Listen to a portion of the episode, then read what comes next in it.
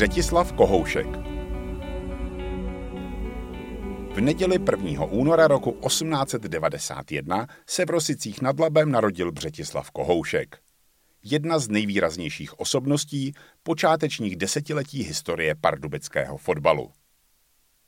Břeťa už od mládí holdoval sportu, a to sportu tehdy ještě stále mladému, fotbalu. A byl natolik dobrý, že již v roce 1908, kdy mu bylo 17 let, najdeme jeho jméno v sestavě prvního týmu SK Pardubice, tedy klubu, který po ústupu počáteční slávy Chrudimské kopané v regionu jasně kraloval. Zatímco v pozdějších letech byly hlavními fyzickými znaky Břetislava Kohouška knírek a vyšší čelo, v mladém věku zdobil jeho hlavu hustý porost. Na jedné fotografii z doby jeho začátků okomentoval kronikář SK Pardubice situaci těmito slovy. Břeťa na fotografii ještě plnohříví. Už v raném věku byl student pardubické reálky chválený za svou hru. V květnu roku 1909 zmínil celostátní deník Národní listy jeho výkon v dresu pardubické rezervy proti SK Chrudim při výhře 9-0 takto. Rezerva v dobré formě, vynikal Kohoušek neúnavnou hrou. Zprvu nastupoval v útoku. V pozdějších letech se přesunul do obrany. V roce 1911 čekala Kohouška vojenská služba u 28. pěšího pluku v pozici jednoročního dobrovolníka a po návratu do civilu se stal již stálým členem sestavy SK Pardubice.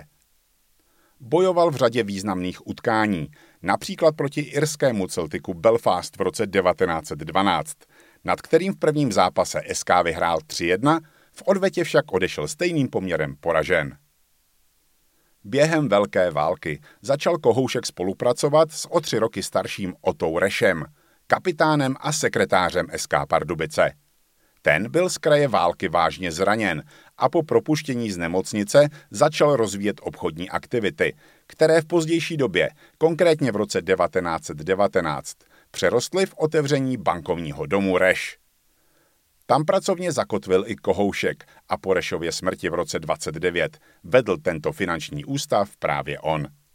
Ale zpět k fotbalové kariéře. Tu Kohoušek strávil téměř celou v týmu SK Pardubice, kde už v roce 1914 navlékal kapitánskou pásku, která se mu vrátila v poválečných letech.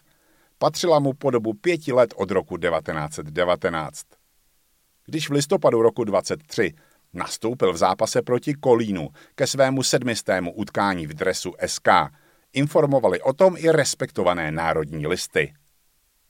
Kariéru měl Břetislav Kohoušek na tehdejší dobu nezvykle dlouhou. Ještě v roce 1925, ve svých 34 letech, nastupoval v prvním týmu, a to dokonce k mezinárodním zápasům. Například proti Rapidu Vídeň, který v červenci 25 vyhrál v Pardubicích 2-1. Vytvořil obranou dvojici s tehdy mladým, ale později velmi slavným Ladislavem Ženíškem, držitelem stříbra z mistrovství světa v roce 34.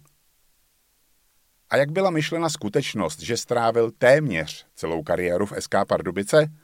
Řadu utkání totiž odehrál za jiný tým, firemní Rešovu jedenáctku, kterou tvořili zaměstnanci bankovního domu Reš – byl to silný tým, protože známý mecenáš sportu Otareš ve své firmě zaměstnával většinu hráčů SK Pardubice.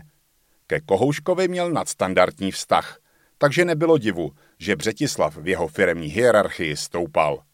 Jak již bylo uvedeno, po Rešově smrti se stal ředitelem jeho bankovního ústavu.